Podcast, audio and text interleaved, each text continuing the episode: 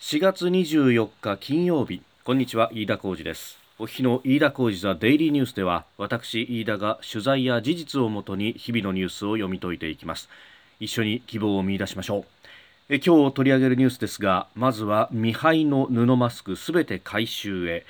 えというニュース。それから消費者物価指数。さらにアメリカさらなる追加策検討。コロナに関しての経済対策についてです。今収録してますのが24日の日本時間夕方6時前後というところです。すでに東京の株式市場が閉まっています。日経平均株価今日の終値は9万あごめんなさい。1万9262円ちょうどというところで取引を終えました。昨日と比べて167円44銭安と。率にして0.86%安となっております。まあ、昨日上げましたんでそこからあ利益確定が朝から出ていたというようなことも言われております。えー、というところです、まあ、経済についてこのコロナの影響というのも当然世界中を駆け巡っておりますでそんな中ですけれどもえ、日本ではこのコロナ対策で、まあ、政府からあ布マスクを配るということが出てきております。えー、布マスクをまあ1世帯あたり2枚配るということがすでに始まっているわけですけれども、まあ、その中で、えー、一部から不良品が見つかったという問題、えー、マスクを納入している大手医薬品メーカーコーアと大手商社の伊藤忠商事はまだ配布していないマスクをすべて回収すると発表をしました。まあ、汚れがついているなどの不良品の報告が相次いでいるということなんですが、まあ、両社のマスクともに海外の工場で生産されたもの今後は現地での検品に加えて日本に輸入した後も再度点検するなどして検品の体制を強化するとしております。えーまあ、両者ともに、まあ、感染防止のために取り組みできる限り協力をしていくというふうにコメントをしておりますが、まあ、これあの国内だけで国内のマスクメーカーに政府は当初生産を要請したものの、まあ、それでは十分な量を賄うことができないというようなこともあって、えー、この2社がまあ対応してそして海外のまあネットワークの中から工場を使って作るなりあるいは在庫をかき集めるなりして、えー、それを日本に送ってきたというようなことなんですけれどもまああのこのマスクについてはですね、えー、前にもここでお話をしたことがあると思いますけれども、まあ、そもそも論として中国はあのまあ、不良品が多いということを表向きの理由として、えー、マスクの輸出に関しては、えー、この許可をなかなか出さないというようなこともやっていました、まあ、事実上のマスクの輸出規制が中国国内で行われているということ、まあ、あの輸出のハードルが非常に高くなっていると。えいうことがあります。まあ、それはその通関がそもそもできるかどうかという問題もありますしあるいは、えー、そもそも中国の工場で作るとなった時に、えー条件が出されることも多々ありでかつ認可されたマスクを今売ってくれるまっとうな工場と取引があるかどうかというところも含めて、えー、非常に中国からのマスクの輸入というものがこう難しく厳しくなっているというような事情があります。まあ、そんな中で伊藤忠ですとかこうは大手ですから、えー、それなりにネットワークなどもあってでそこから、えーマスクを入れるというようなことができたんでしょうけれども、まあ、ただ現地での検品のみ、え、そこからあ船便あるいは、え、航空便でやってくるというそこの中で、え、変質するものがあったりとか、え、いうこともあるんでしょう。またあの予算は限られているということもありますからその中で、え、どう持ってきて、えー配布までにこぎつけるかというような中で、えー、着地日本についてからの検品というものが、えー、されなかったのではないかというようなことも言われております。まあ、そして、あのー、今回、まあ、ガーゼを使ったあマスクということになるんですけれどもこれを材料費もかなり高騰してきていて、えー、国内のメーカーは不利になっているなんてことも言われます。まあ、そうすると予算は食われるということですから、まあ、これ野党はですね一斉にお金の無駄遣いだというような批判をしていますけれども、まあ、あのそもそも論としてこの布マスクの配布というものの狙いというのは、えー、布マスクをまあ配布をすることで今マスクが欲しいと言って、えー、薬局などに並んでいる高齢者の方々などに、え、並ばなくてもいいんだというクラスター発生をそこで、え、未然に防ぐということが一つあり。でさらに、え、布マスク配布によって、え市中で、えマスクが欲しいという需要が、えーちょっと冷静になってくると、え需要が若干、え減ってくると、まあ、需要と供給の法則で値段というものは決まってきますから、えー、市中での布ではない不織布のマスクの値段というものも、まあ、じりじりと下がる圧力がかかってくると。でそうすると今まで買い占めていた人たちが、えー、そのまま在庫を持っていてもどんどん損をするだけだから、えー、高く売れるうちに売ろうという流れになって在庫が市中に出てくるとますます値段が下がっていくという圧力になると。で、えー、一方で国内のマスクメーカーは、えー、市中からの需要が減るということになればその分だけ医療用に、えー、直接病院であるとか医療機関へ、えー、納入するマスクというものに、えー、自分たちの在庫あるいは生産したマスクを避けるということになって、え医療崩壊、まあ、この資材の面からの医療崩壊を防ぐことができるんじゃないかというような狙いがあったと。まあ、実際、ネット上などではあマスクの値段というものがだんだんと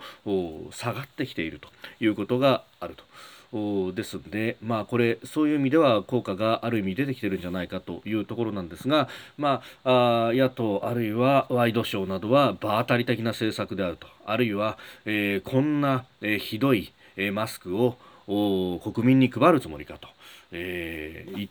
どれだけ予算と人を無駄遣いしてるんだというようなことを言っております。まあ、これ緊急時ですから、えー、走りながら考えるですとかやりながら試行錯誤するということが必要なんですが、まあ、平時の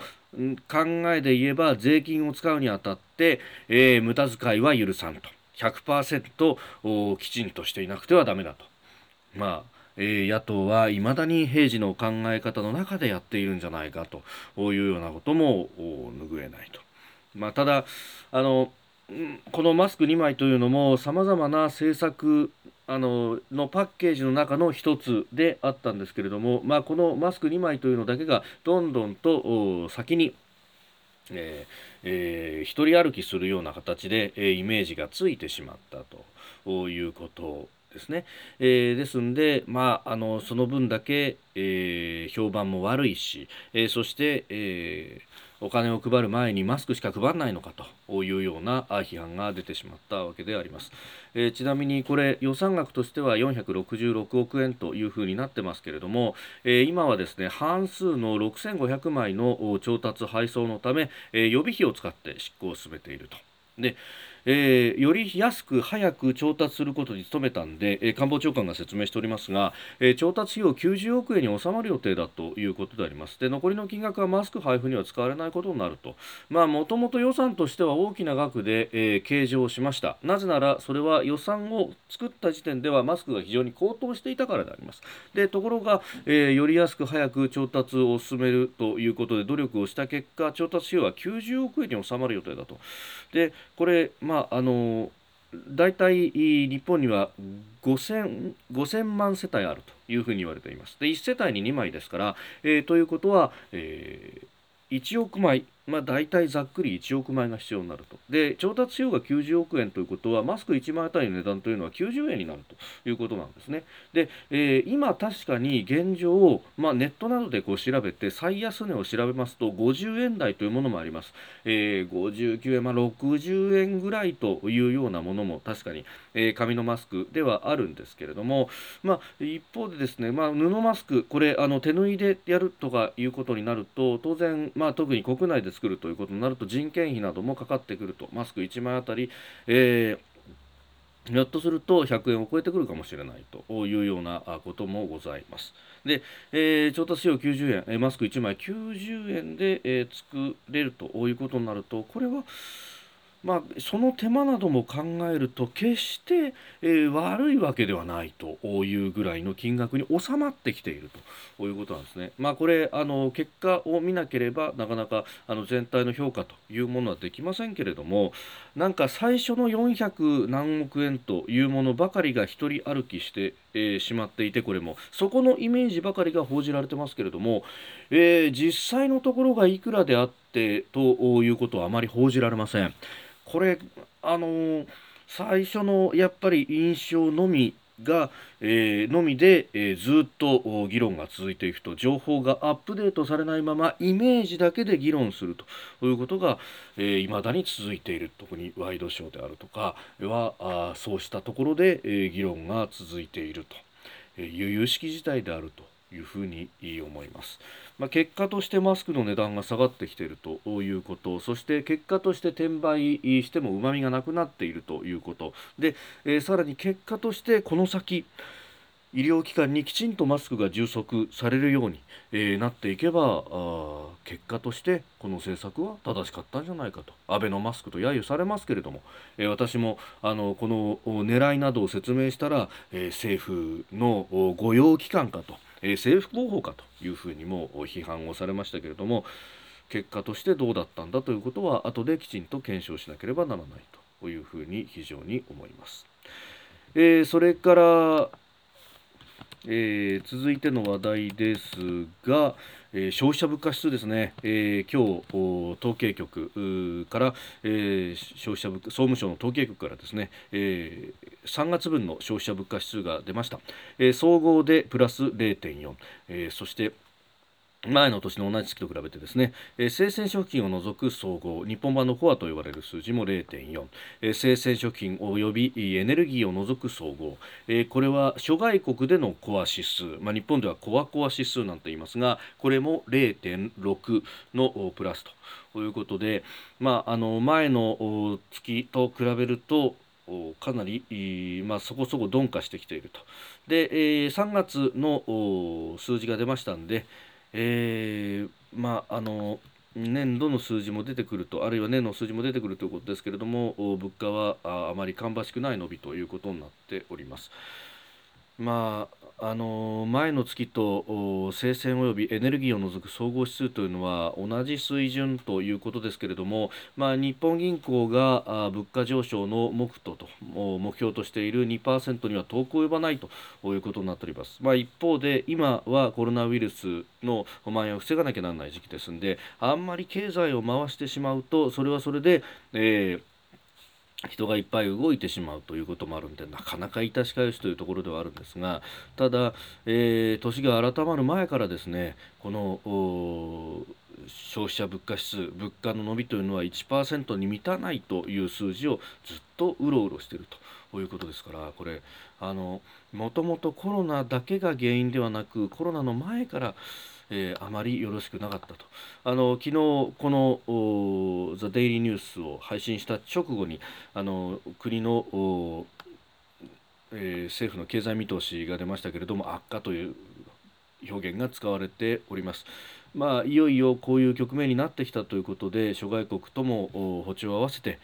え経済対策を打っていかなければならないんじゃないかということは非常に思います。えアメリカはですね52兆円規模の経済対策成立へということでえー、追加の経済対策アメリカ連邦議会下院が、えー、通過をしました、えー、上院はすでに通過してますからあとはトランプ大統領が署名をすれば成立というところまでこぎつけております。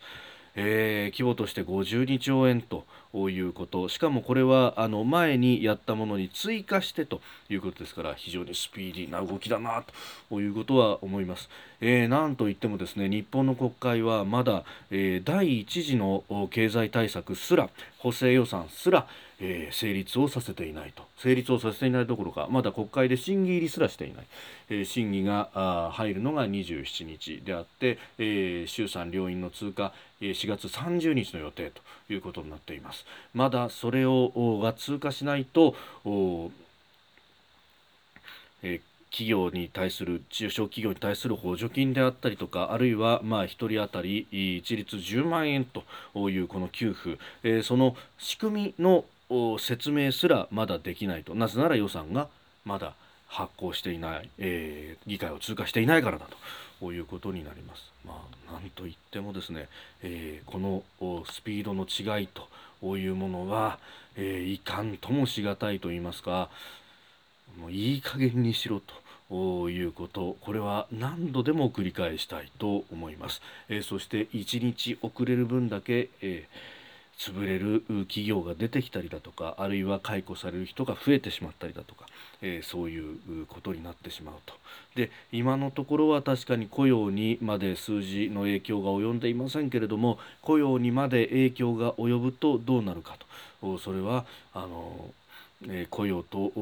連動する形で、ええ経済要因の自殺率というものが上がってしまう恐れがあるんじゃないかと。いうようなことも言われるわけであります。えーこの週末、国会も動きを止めると、でそれどころか、えー、ここから先、まあ、小池都知事などは12連休ということも視野に入れて、来週は、えー、有給なども使って、えー、ゴールデンウィークすべて休むと、まあ、間の飛び石をもすべて休むと12連休になるから、えー、皆さん休んでくださいというようなことを呼びかけております。もちろん感染ということを考えれば、ここが正念場であるということは、えー、否定はできないというところなんですけれども一方で、えー、だからといって経済を放置してこのままどん底まで突き落とすということになると経済の要因で亡くなる方も出てきてしまうというところ。